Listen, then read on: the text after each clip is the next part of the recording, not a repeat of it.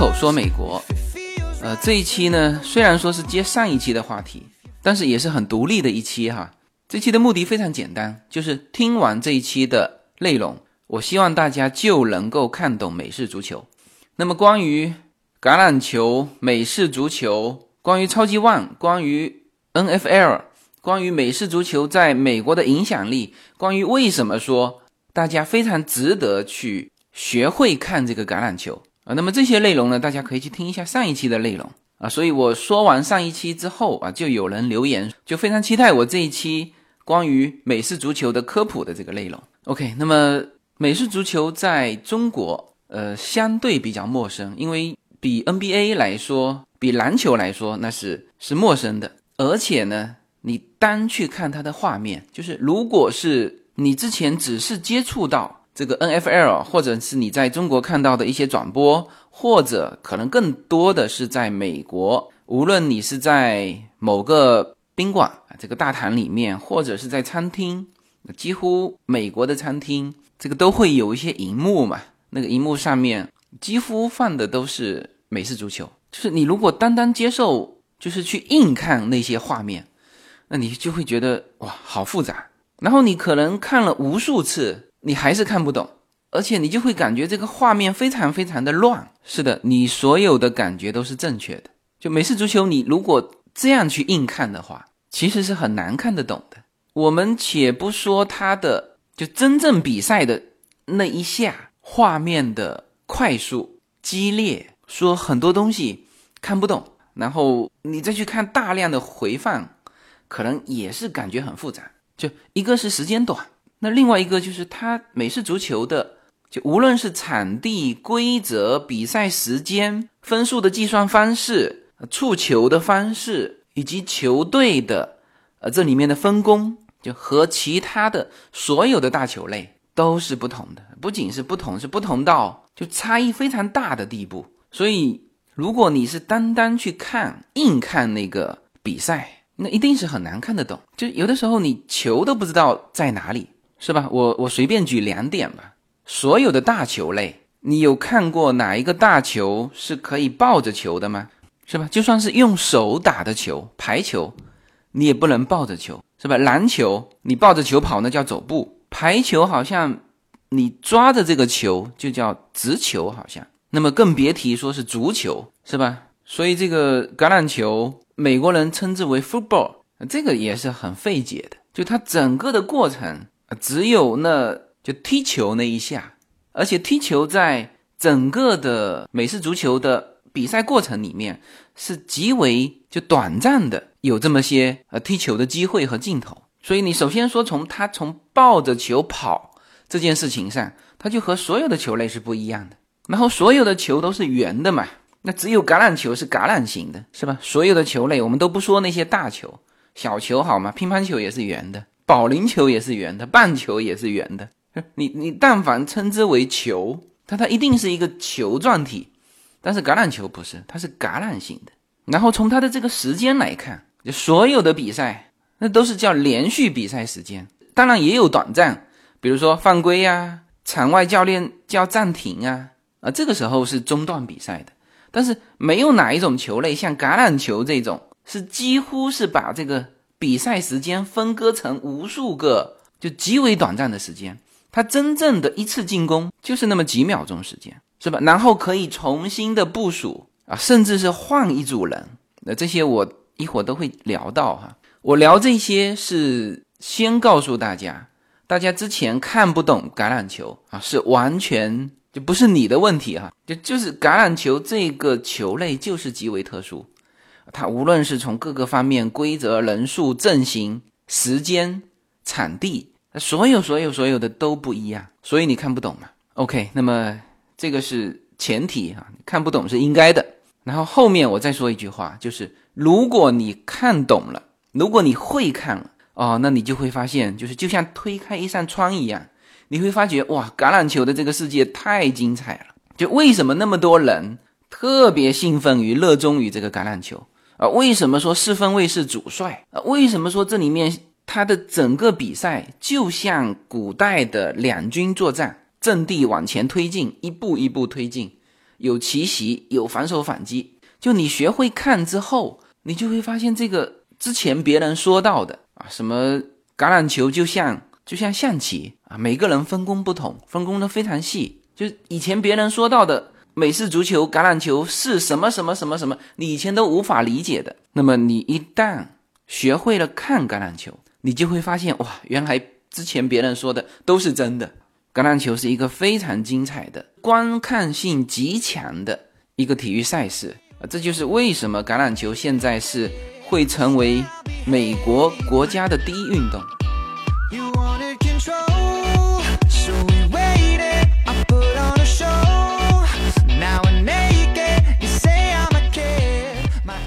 OK，那么我们现在就来从橄榄球的场地开始教大家怎么看哈。OK，那么为了大家更便于了解哈，我在这个音频的下方我配了三张图，就一张是场地的图啊，一张是进攻和防守的阵型的图，还有一张就是电视画面的时候，就教大家怎么看下面那一行的数字代表什么。因为这个是音频节目，我还是希望通过我讲，大家就只听就能够把这些搞清楚。所以我只配三张图，这三张图呢，大家可以现在先过一遍啊，就是那三张很简单，你就看一遍。然后呢，我会在我讲的时候，会把这些图的的这个画面也会表达出来，所以大家就看一下就行了，不用一直对照着看啊。就是该开车的开车，该洗碗的洗碗啊。首先是这个橄榄球的比赛场地，上一期我说过了，这个场地呀。我们有的时候从画面上看，觉得它非常大，其实它并没有比足球场更大啊，甚至就我的感觉哈，还要比足球场更窄一些。那么整个场地从半空中看下去，它是一个长度总共是一百二十码啊，这个一百二十码大概相当于一百一十米，宽度呢是大概接近五十米，就四十八米的这么一块场地。那么这里面最重要的。是它的长度，因为对阵的两边，它的目的就是要把球运输到对方的阵地去。那所以呢，中间有一条线，那么中间这条线呢，上面写着五十啊。我有一张照片，就是站在这个中线的位置啊，拍了一张照。这根线大家记住，就是这就是中线啊，中间线。然后呢，从中间往两边，它的数字是递减的，四十、三十、二十、十啊，最后一个就。没有标零哈，但是那一条线再进去就是各自的阵地，他们最高的得分就是叫达阵嘛，英文是 touchdown 啊，就是他们胜负比赛那当然是看谁分数高谁分数低嘛，是吧？就获得分数它只有两种，就一种就是把球运进对方的阵地，还有一种呢是把球踢进对方的球门，这个我一会儿会拆开来讲哈。所以呢，它的这个。写的这个五十、四十、三十、二十、十，OK。然后比如说十跟二十之间中间还有一条线，它就是每五码，记住了哈。从五十中线开始往对方阵地，总共是五十码，每五码它画一条线啊。甚至在比赛当中，这个电视画面的时候，它还有一条，就中间用电脑画了一条线。它这个码数是极为重要的，因为它比赛规则里就有一个非常重要的，就是你必须在四次进攻当中能够往前推进十码。如果你推进十码，那么你又获得一次四次进攻的机会。所以它的这个赛场哈，这个整个的球场，它要画这么一根一根的的这个线啊，从中间场五十一直画到对方的底线。那么过了底线。那就是对方的阵地，那么这个阵地呢，就也有十码啊。那这样子大家就比较清楚了哈。中间一条线写着五十啊，就是一个中线。然后整个球场的两端是分别对方的阵地，是一个宽度是十码的，然后长度呢就是整个球场的这个宽度啊，是这么一个阵地。OK，那这个是球场。那么在球场的两侧，就是在阵地的底线，就分别立着两个球门。这个球门呢，两个立柱之间是十八点五尺，高度是十英尺的一个这种球门。然后非常重要哈，这个球门啊，就有效的是上面的那个部分，大家听得懂哈？就不是像足球的球门，你要进到那个球门里面，后面还有一张网嘛，是不是？你是别人是一脚射高了，那就没有不算进球啊，这个是足球。但是橄榄球是刚才说的这个十英尺的上面的部分，那个算进球啊，所以它的这个球门的门柱是巨高，就是你只要在这个两个球门柱之间，就你无论踢得多高，当然它这个球柱就设计的非常高嘛，基本上你你看得见从那个上面飞进去就行了，那这就叫进球。然后呢，继续这个球场的图哈，我说一下怎么得分吧。那么一场比赛最终是通过分数高低来判断哪一方获得胜利的嘛？是吧？这个和其他的排球、足球就所有的球类都是一样的。那么怎么获得这个分数？那么这就要说一下了啊，有两种方式，一种叫达阵啊，就是这个叫 touchdown，还有一种呢就是射门。那我先说这个 touchdown 达阵。什么叫 touchdown 呢？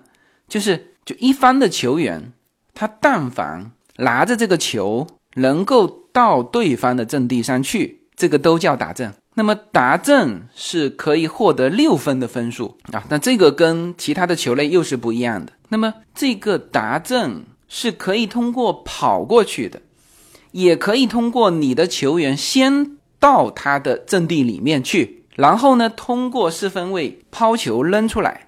你只要你的队员能够在对方的阵地里面接住这个球，那么都算达阵。那么跑过去的和在对方阵地里面稳稳的接住球的，那这个都比较就好看得出来。那么比较难看得出来的是什么呢？就是说他在对方的阵地里面接住球的那一瞬间被别人推出去了。那么这个时候到底算不算打正？因为我们在比赛的时候经常会遇到这种场面。呃，就是要么是在对方的阵地里面，要么甚至是在边线，就是你到底算是推进了四十码，还是推进推进到对方的三十码？就很多情况是出现在边线上的嘛。那么这里就需要呃大家明白一点哈，就是怎么判断说在界内呢？它是这样啊，就是当你抱到球的这一刻，你的身体的任何一个部位和这个地面有接触，这就叫在这个界内。啊，如果是对方阵地，那就是打阵；如果是在边线上，那就是没有出这个边线，就是在，因为刚才说了嘛，他按照推进的这个，就是很注意这个地面的这个面积，啊，就是很像什么呢？很像我们两军作战的时候，我是否占领了对方的阵地啊？他是这么算的。就关于这些，我后面还会细细解释。反正大家知道说，就什么情况下叫做达阵啊？就是抱着这个球。跑进对方的阵地，或者在这个阵地上稳稳的接到球，或者是在我接球的这一瞬间，我身体任何一个部位和这个地面有接触啊，那这个都算达阵。那么这个时候呢，会有六分。那么我们经常有的时候看，哎，这个达阵好像拿到的是七分。是的，除了达阵的这个六分之外，它还有赠送。这个附加分，那么附加分有两种方式啊，一种就是你就直接踢球啊，就在对方的前沿这里，你就把球踢进去，那这个是比较好踢的嘛，因为距离非常近啊，就几乎所有的达阵的一方都会选择这种方式，我就很稳的减一分。那当然还有一种方式是你还可以继续打阵，但是这一种就是说会会有风险，一种就是。我可能打不了阵，是吧？那就是这一分就没了嘛。那么，而且呢，还有可能被别人断了球，往回做这个防守反击啊。但是你如果是再次打阵，那给你的是两分。那么这种情况，除非是遇到比分很焦灼的时候，呃，可能我硬要拿着两分，否则的话，基本上会选择拿一分。所以我们正常看到的是说达阵了啊，基本上就是加七分。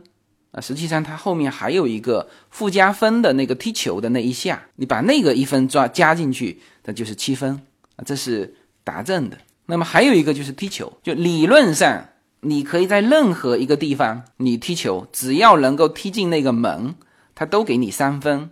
但是呢，这个球场很大啊，基本上是在二三十码的地方才会去踢球，而且这个踢球是。就不是在比赛的进行当中去踢哈，是你作为这一次的进攻，就是很明确把球放在这个位置踢啊。这个情况是一般情况是推进到对方的二十码到三十码的这个距离的时候，呃，会采用这种得三分的方式。那因为现在说的是得分，我回头会具体展开，就什么情况下他会去踢这个球。呃，如果为什么说太远他不去踢这个球？或者说他已经到二三十码了，为什么不去达阵啊？这个我一会儿会在这个这个研究阵型的时候跟大家呃再具体的展开聊。所以呢，这里面就大家记住，橄榄球的得分两种啊，一种是射门得三分，一种是这个达阵得六分，然后再给你一次机会，你可以选择是。射门，那这个时候射门就只得一分，就是附加分的一分。你也可以选择再打一次阵，那就是给你两分。那么，所以有人说今年的这个超级万啊，是最无聊、最没意思的、最不精彩的一次超级万。那么你从分数就可以看得出来，十三比三。那一个是分数很少嘛，而且它进入到前三节的时候是三比三。那么你从这个分数也可以看得出来是怎么构成的。啊，三分大家很明确，就是一定是射门射的，是吧？然后另外那支球队的十三分，那肯定是三分、三分、七分，是这么构成的十三分。也就是说，有两次射门，一次打正和一次的附加分一分，啊，就是这么构成的。OK，那么这个是是怎么得分？随口说，美国的听友大家好，我的新书《平行美利坚》目前已经在当当网、京东等各大网站均开始正式发售，同时在电子书 Kindle 上也已开始发售。那么这本书是随口说美国的第一本书，也是我个人第一本书。拨开迷雾看美国当下，中美两国恰是两条平行线。只有穿梭其中的人才能看清一切。希望大家支持这本书，现在就可以立刻在网上下单购到这本书。谢谢大家。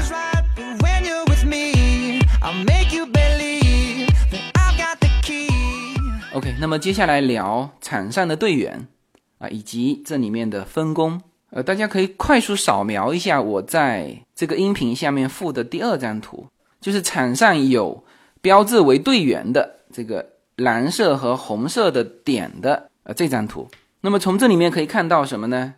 场上的队员就一边分别是十一个人，那这个和足球是一模一样的啊，足球加上守门员也是十一个人，但是呢，足球的整支球队应该只有二十几个人，而橄榄球的整支球队是五十三个人，就是说它分为三个组啊，一个叫进攻组，一个叫防守组，一个叫特勤组。然后大家看到我发的这张照片上面的哈，就是蓝色的这一边是进攻的。你看到这个有四分位的，就但凡出现四分位，那基本上就是进攻的组。那么防守的那边啊，其实我觉得大家可以忽略掉，说防守的那边是什么脚位、线位，呃，什么防守截分什么这些，大家都可以忽略掉。其实一会儿重点我们来聊这个。进攻组的这个角色啊就可以了，因为防守的他其实只要把进攻的球员按在地上就行了，而进攻的他是有不同的功能啊，有一些就是有一些动作只能由某些这个角色的这个队员来做的啊，比如说外接手只能由他们来接球，就后面的跑位啊，在这张图里面是显示成叫全位和半位，其实它就是跑位啊，他们是只负责。拿着球跑的，像《阿甘正传》里面的那个阿甘，你就整场就没有看见他去做接球的这个姿势，他不可以接球，就接球只能由外接手去接。所以我们一会儿会具体展开这个进攻组的各个角色，呃，这是要展开的。而防守组大家可以忽略掉，就是他把进攻的球员给阻挡在那边，给他摁在地上就行了。所以你从这张图上，首先说。场上队员是十一个，而整个球队是五十三个，因为它要分成进攻组、防守组跟特勤组。呃，这里面是完全分开的哈，就是进攻的时候是呼啦啦十一个人全部是进攻组，那么对方进攻的时候，那么是全部换下来，防守的队员上，然后特勤组是管踢球的，啊，还有这里面的一些呃替补啊什么的，所以说整支球队是无比的庞大，是五十三个人。啊，然后再加上什么教练啊，这个场上的这个医疗队呀，所以整支的这个橄榄球队就走出来的时候，真的是像一支军队，它人数够多啊，应该目前为止没有哪一个球类有橄榄球这么多的一支队伍有这么多人，所以我们经常在。美国看到很多学校这个橄榄球队集中训练的时候，那是呼啦啦一片人。好，我们现在就具体的就回到这个每一个队员的角色。呃，当然在其他的球类上，就比如说足球，有前锋、前卫、后卫、守门员，是吧？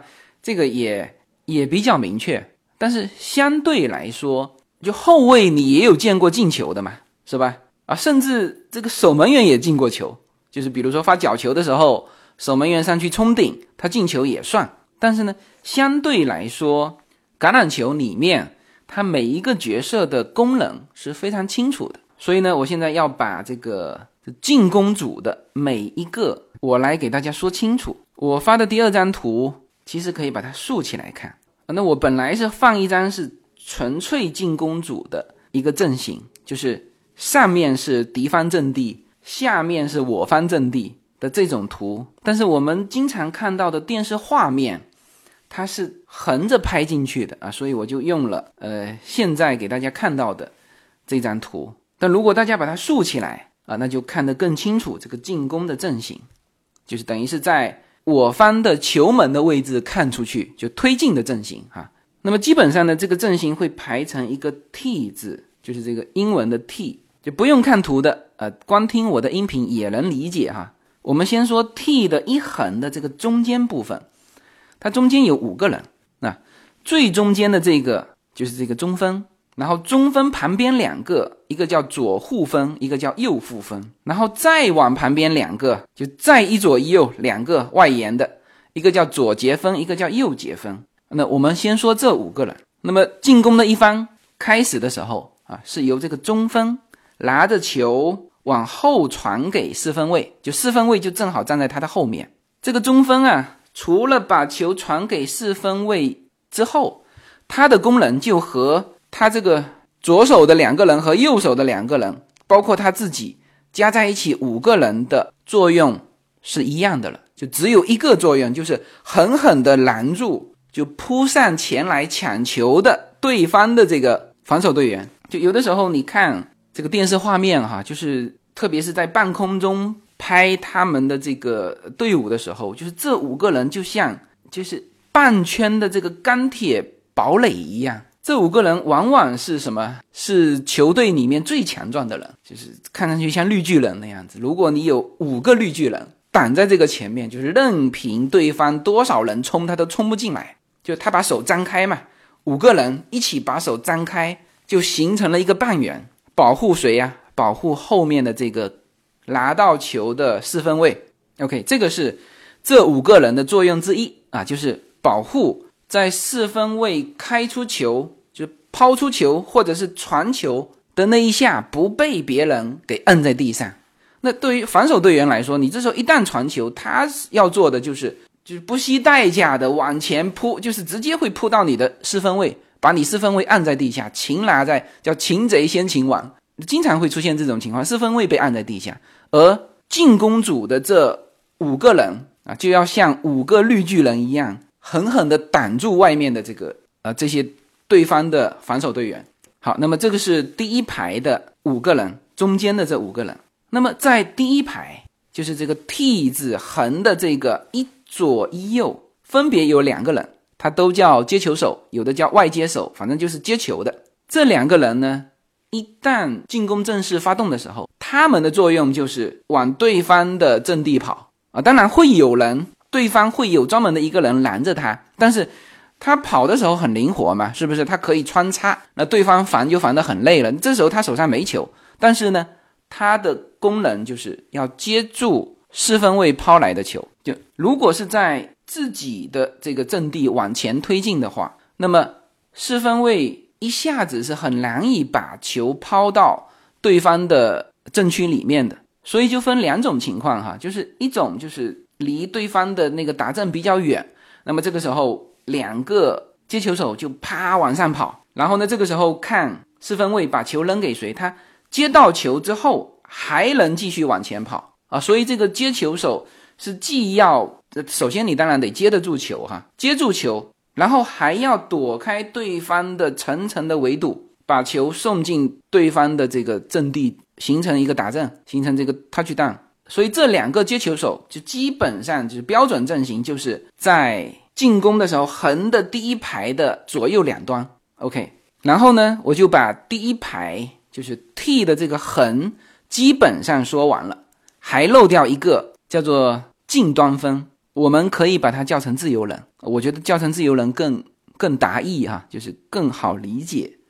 那这个人我暂时先放下，反正大家知道，正常站成一排的。就是有这八个人，中间五个刚才说过了，就在前面堵住扑来的对方的防守队员去抢球的，哎，就保护住这个四分卫。两端的接球手就是往前跑去接住四分位抛来的球，并且把这个球送入对方阵地啊，这两个是进攻的啊。那么还有一个就是那个近端分自由人，我最后再说。那么横着这一排说完了，然后就说 T 的这个竖的这个，一旦发动进攻。那么这个 T 的这个中间的这个中锋后面站着一个，就是紧紧的就靠在后面，就是这个主帅叫四分卫。所以那为什么四分卫被称为主帅呢？那我现在就要说四分卫的作用了哈。进攻一发动，中锋第一件事情就是要把球给到四分位啊。我现在说的是标准的打法哈，先大家把标准打法给理解清楚，后面再说这个战术。变换啊，有的时候四分位也可能是在旁边，但是标准的情况下，四分位是站在中锋的后面。这个中锋呢是站着往把球往屁股后面抛啊，四分卫第一时间接到球。好，那么这个时候场上是一个什么情况？就是那五个这个中锋、左护分、左截分、右护分、右截分这五个彪形大汉，就死死的就守在前面。是吧？那这时候球就到了四分卫手上，而与此同时，两端的接球手也就歘往对方的阵地跑了吧？是吧？这个时候四分卫后面还有两个人，这两个人是什么呢？被称为跑位。当然，我这幅图里面他写的更清楚，叫全位、半位，那其实就是一个跑位。跑位什么功能？就是四分卫可以把球交给他，他呢是带着球往前跑。就这个时候，四分卫。可以有两个选择，一种就是把球扔给正在往前跑，甚至已经在对方阵地的这个接球手，是吧？这是一个选择。第二个选择就是往后把球给到跑位，让这个跑位呀抱着球往前跑，因为不是每一个机会都要去达阵的嘛，是吧？你能够往前推进十码也是胜利。那大家就会在想说，哎，这个不是很容易吗？我抱着往前。推一点点，你别忘了，人家对方的十一个人全是防守组，全是彪形大汉，都是狠角色。这个时候就是极其混乱的情况就就会出现，对方一群人扑过来，但凡让他们看到球在哪里，那就是狠狠的会把你摁在地下。所以推进其实是很困难的。那么回到四分位的功能，说了有两种进攻方式，一种球扔出去给接球手，一种是球扔到后面给跑位。还有一种什么呢？还有一种就是自己带着球往前突，也是可以。那这个时候前面说到的五个彪形大汉，还有一个功能就是听后面四分卫的指挥，可以干嘛呢？可以把人群给推开，四分卫歘冲出去，就从中间冲出去啊！这也是前面这五个人的功能。那么这五个人就是只有这两个作用了。再重复一遍哈，第一。死死的防住对方的防守队员扑过来抢四分位的球啊，这是一。第二，在四分位要主动出击的时候，把人群分开，所以这个时候必须彪形大汉嘛，就把人群罚分开，四分位冲出去，而他们是不可以有其他的功能啊。这里面就讲到说，这个角色是这功能是极为单一的，就他们既不可以去接球，也不可以去跑位。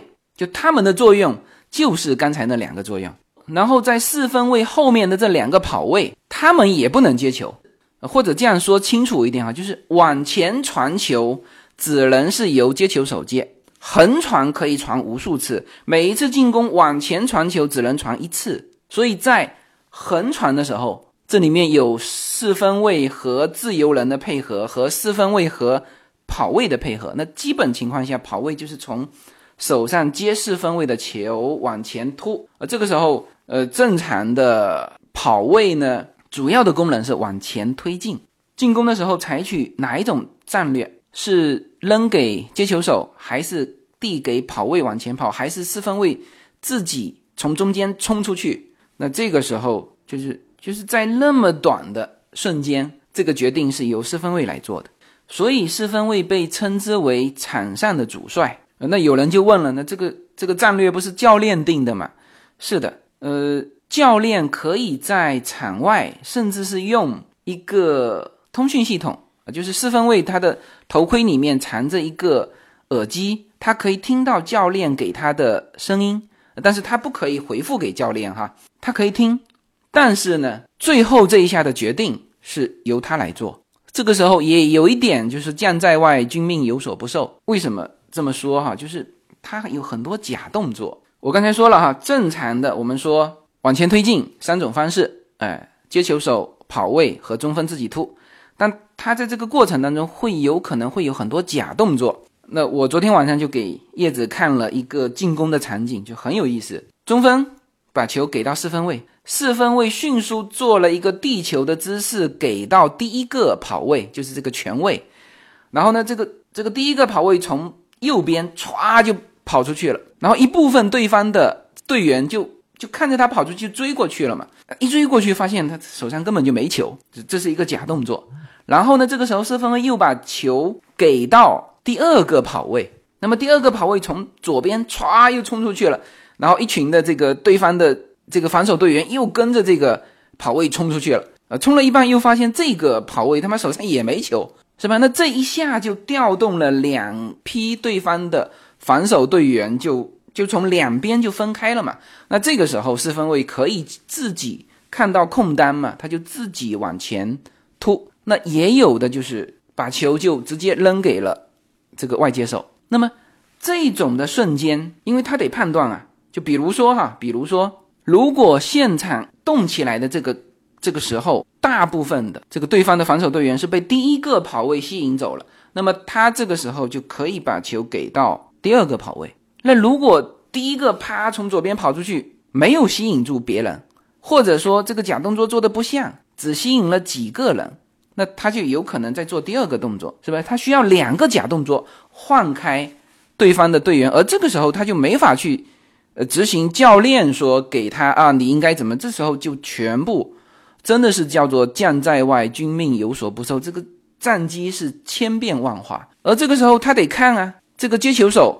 是否跑到了对方的阵地？然后这个接球手，他接球手是在不断的运动的跑的，他不会停在那边等着这个球嘛？是不是？他一旦停在那边，对方的那个脚位就上去去去拦截他了嘛？那他要在非常非常快的灵活的跑位的时候拉出空单，这个时候四分卫觉得前面的机会更好的时候，他就会把球往接球手那边扔。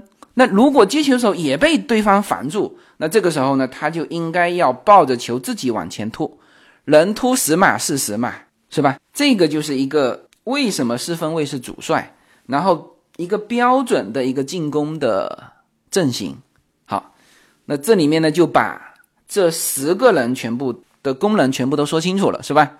好，最后一个要说到第十一个人，就是这个叫做近端锋。呃，我觉得把它。说成是自由人，就大家就更好理解了哈。这个人其实是有一点副统帅的作用，就这个人呢是可以接球，也可以跑位，还可以干嘛呢？还可以像中间的五个人一样去保护这个四分卫，所以他的个功能是算是最强大的。所以呢，就是往往这个人是就是在进攻阵型排出一种很奇怪的阵型的时候。呃，往往都是这个这个近端锋有戏份的时候，因为他可以去接球嘛，他可以像这个接球手一样冲到前面去接球啊，也可以变成防守，挡住扑过来的对方的球员，也可以去直接像跑位一样去接这个四分卫的球，然后自己往前跑。那么因为就整个的进攻组里面的不同的角色，他其实训练到后面啊，就训练侧重不同的这个能力去了。就是比如说这个前面的这个中锋，什么杰锋、魏锋啊，这这这五个人，那他就是选也是选这种最身强体壮的，因为他就干这两件事嘛，是吧？他不要去训练接球了，而接球主要的是这接球手的名字就叫接球手嘛。而他们接球的时候的那个那个姿势还要特殊去训练，因为特别是在对方阵地里面的时候，他要把脚垫起来接球，但是脚又不能离开地面，就往往是站在边线上，就他要去训练这个功能。而跑位呢，他可能首先挑选的就是跑得快，然后是灵活。所以在橄榄球里面，有人问说，是不是都必须要这种身强力壮、身高马大？也不是，像这种跑位，它就需要这种啊，甚至矮小型的、灵巧型的，速度快啊，甚至可以从对方的裆下钻过去，是吧？在两个人的夹击当中钻过去啊，这个就是跑位需要具备的身材和他的素质。那么这个四分卫，那就是主帅，就是全队的灵魂和脑袋是在他这里。那么他的功能主要是策略，就是。我到底是应该把球扔给接球手，还是给传给这个跑位，还是我在场上做一个很奇妙的配合，我自己带球往前，我怎么做假动作，全部都在这个四分位。然后他要和刚才说到的这个自由人，这个近端分啊，也叫边分，他们之间去搞一个很奇妙的配合啊，甚至有的四分位就在旁边，前锋传球传给边分，边分来一个横传。给到四分卫，四分卫这个时候才旁边发动进攻啊，可传可跑可自己带球，是吧？啊，那么甚至我还看过一个这个很精彩的假动作配合哈，什么呢？就是他最后一次进攻机会，就是就正常进攻方如果不丢球的情况下有四次进攻机会，那么正常最后一次进攻机会会用踢球的方式，就是把球大脚的开到对方的阵地。那么球落地的那个点是作为对方进攻的，就对方只能在那个地方发动进攻嘛，是吧？所以一般情况下，最后一次就是进攻的第四次机会的时候，会用踢球的方式，远远的开到对方的阵地去。那我就看过一个，就是非常奇妙的配合，就正常情况下，如果你是踢球，那这个时候要换上特勤组的人，一个就专门放这个球。就是也是一样的嘛，就是中锋把球往后一扔，那么就传到这个放球手的手上的时候，放球手要很稳的把这个球放在这个踢球板上，然后呢，由后面迅速跑上来的这个专门的踢球员，就啪一脚把这个球踢到对方阵地去啊。那么我就看到一个这么这么一个精妙的配合，什么呢？他做了个假动作去放那个球，然后那个。踢球的那个人，这肯定是配合过的嘛，冲上来，这个姿势做得非常漂亮，啪一脚踢出去，所有的人都在看，哎，球往后面飞的时候，其实没看到球，然后等他们回头再看到的时候，就是扶球的那个人已经带着这个球往前突了，是吧？这也是一个很精妙的呃一种配合，就是你远远不知道进攻的这一方他到底用哪一种策略，总之他能够往前推进，他就胜利了。那么。这里顺便再说一下他的这个这个球队里面的这个角色分工到多细哈？就踢球的人，他就分为弃踢员和踢球员，什么意思哈？就一种是叫大脚解围，就是比如说我的第四次进攻的机会是靠我方阵地比较近，这个时候我需要大脚解围，那么我就需要一个什么人呢？就是踢得特别远的，那这个就叫弃踢员，就是我不要这一分了。因为下一次的球权就转换了嘛，就是你们进攻了嘛，那我就开得越远越好，我也不需要准头，是吧？那么另外一种呢，就是我已经到了你的二十码、三十码的距离，我准备射门的，那这个时候那个人叫踢球员，那他就要有准头，他要负责得分的。那所以单单特群组，你看这里面有刚才说到的弃踢员、踢球员、开长球的这个球手、扶球员。就是刚才说到的那个做假动作的那个家伙，那个往往是叫做候补四分卫来做这个扶球员还有什么开球回攻手，就是负责接住对方开过来的球往回跑的，还有这个叫弃踢回攻手，因为你弃踢的话，踢出去，对方如果把球接住不落地的话，他可以抱着球就继续再跑回来的，就这个就单单特群组就分得非常细。啊，然后防守的队员他又分为防守线分，就是在最前面的那几个人。然后还分为什么线位、防守后卫、五分位、十分位、防守四分位，它就分得非常非常细。但是防守的我就不想再展开了，展开就乱了哈。就是大家其实看球的时候就看进攻的策略就够了啊。防守的反正他们要做的事情就是把进攻的球员按在地上。好，那么这个是就主要的这个阵型和球员的分工。我说的是主要的哈，剩下的我觉得可以忽略，因为因为我怕讲乱了哈。没有什么能够阻挡，没有什么可以阻挡对自由的向往。大家好，这张专辑的播出时间是每周一周五的下午，每周两期，不见不散。现在大家除了收听我的音频节目之外，还可以加入我的微信公众号，公众号的名字是无限空间，这是一个跨越中美的自由连接的社群。大家可以通过这个公众号找到您所在的城市或者是您喜欢的微信群，加入随口说美国的社群。同时，也在这个公众号里面啊，已经建成了随口说美国的 IP 矩阵，名字叫做星辰大海。在这里面呢，大家。可以听到更多的跨境主播为您分享的更多的跨境内容。当然，您如果希望随时能够追踪到随口说美国的各类信息，您还可以登录新浪微博、今日头条、抖音去搜寻随口说美国。移动互联网的神奇之处呢，就是可以把同类的人拉得很近，让我们勇敢开始，活成喜欢的那个自己。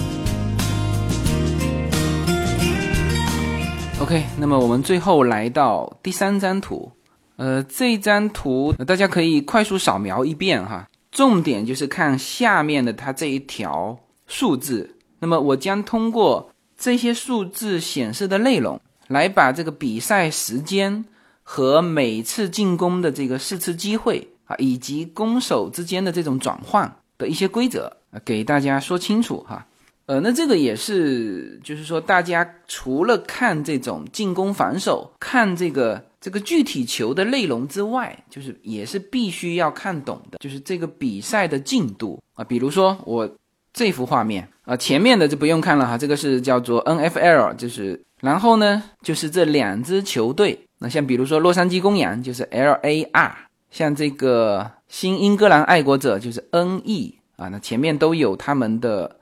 队旗这个就很好辨认了，然后就是分数。那么这里面你看，这个新英格兰爱国者队十三比三啊，这就是一个分数。那么再往后面的这个部分写着什么呢？写着四 th，这四 th 就是第四节的意思。那么这里就要说到这橄榄球的这个比赛时间了。橄榄球总共分四节，每一节是十五分钟。啊，所以它的这个就后面的这四 th 后面，现在大家看到的是零点零八，那就是说，就是整场比赛的最后八秒。第四节嘛是最后一节的比赛，最后它是按照倒计时的哈，就所有的一开始都是从十五分开始，然后往后倒计时，每节比赛到零的时候，那么这一节比赛就结束了。那么所以整场橄榄球是分为四节，每节是十五分钟。啊，那这里面大家所有时间一加哦，就以为说是就一个小时嘛，是吧？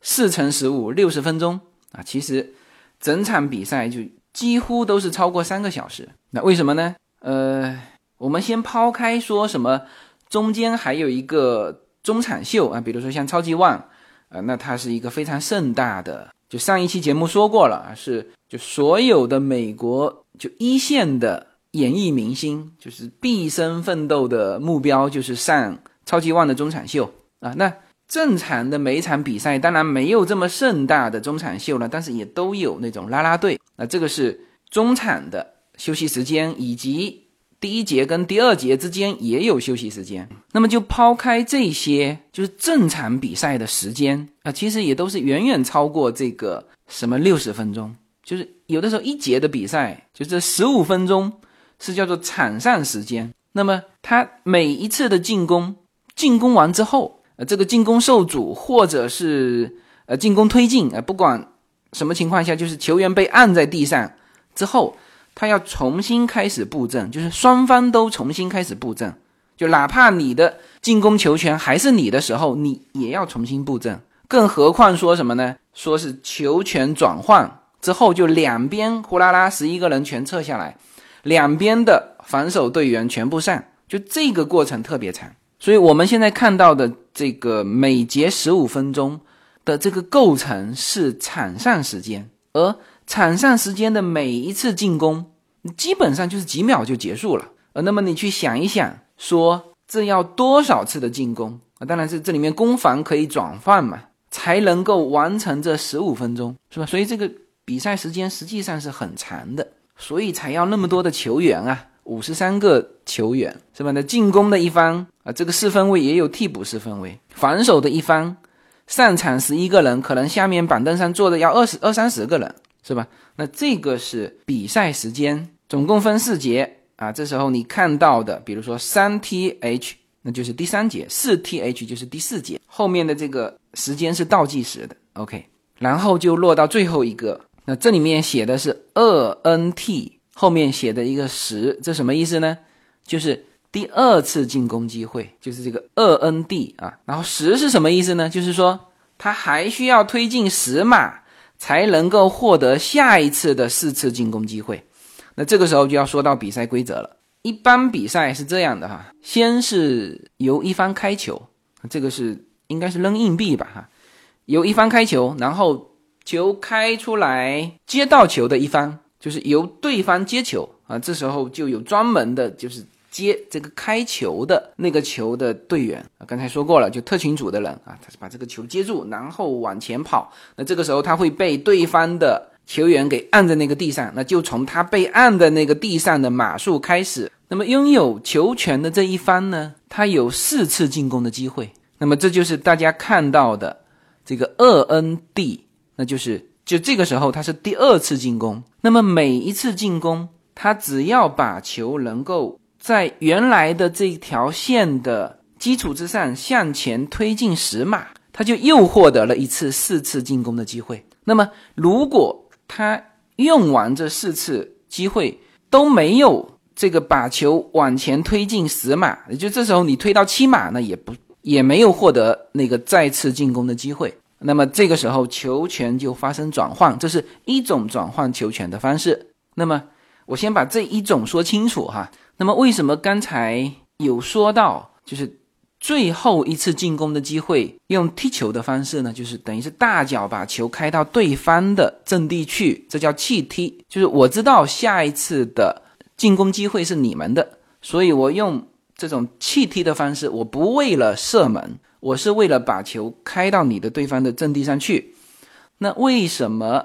就最后一次进攻的机会，就是最后一次进攻的机会要要这样浪费掉呢？因为啊，如果你在第四次进攻的时候，因为三次进攻你都没有前进十码嘛，你当然可以第四次进攻的时候照样发动进攻，但是一旦被别人按在地上，那这个时候对方的进攻要从这条线开始往我们这边。进攻，所以你就很亏嘛，是吧？而你大脚开出去，那球可能是落在对方的阵地，比如说二十码的位置，就他要从他的二十码往前进攻啊，进攻三十四十五十是中线，然后再到我们这边四十三十二十十啊，才有可能达到我们这边的。因为正常来说，这种气踢都是在我们这边，就是在进攻这一方的。呃，阵地上才才会大脚解围才弃踢嘛，否则如果是在对方阵地的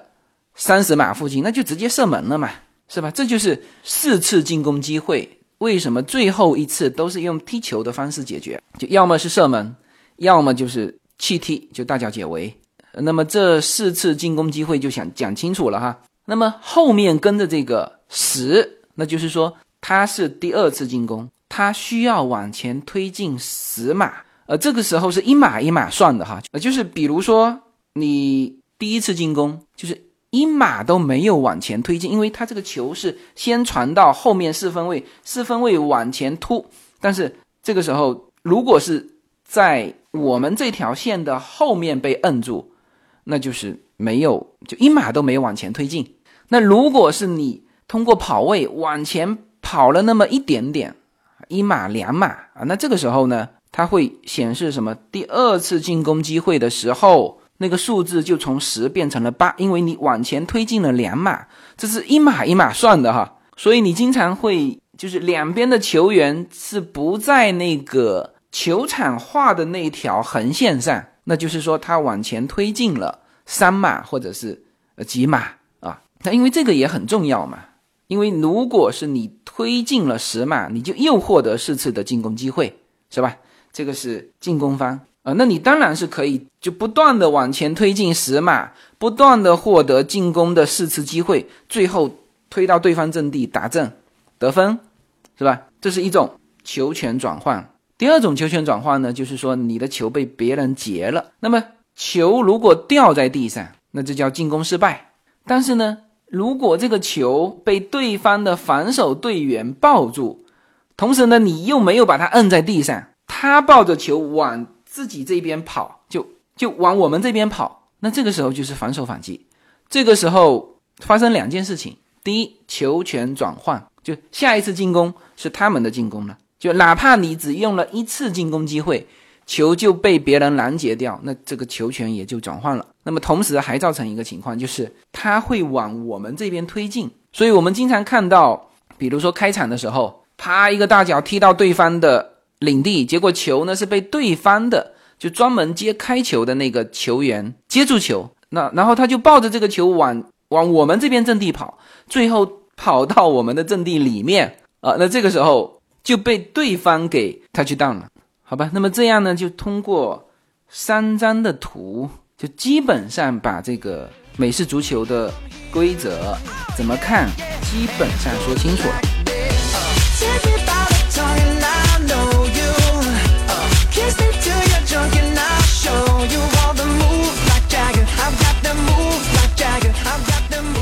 好吧，那么我只能通过就以上的这些讲解，能够把大部分的这个。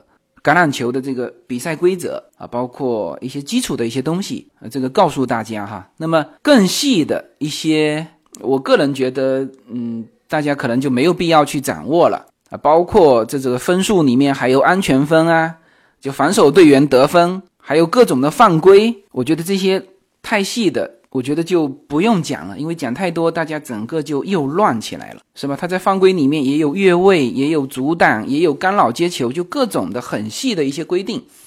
大家只要记住，就是在在场上有一个主裁判，然后边上还有裁判，就全场有七个裁判，就很多他是边裁是需要看电视的这个回放才能够做出准确判断的。那有的时候就边裁发现犯规的时候，大家有的时候会发现，突然间从场外丢丢进来一个黄色的旗子，就你感觉就是抛进来一个黄色的布条，就这个时候就是边裁提醒裁判有人犯规了，然后呢，裁判在完成这次进攻之后，才会呃根据边裁的这种交流情况，做出对于犯规的一些判罚。他不会去你进攻的时候去去吹哨说呃停止进攻没有的，因为他其实本身就是分割成非常非常细的几秒几秒的一个进攻，就也没有必要中间去把它吹掉，是吧？那这个就是呃大致上吧，应该大家听完这一期节目，基本上就会对整个的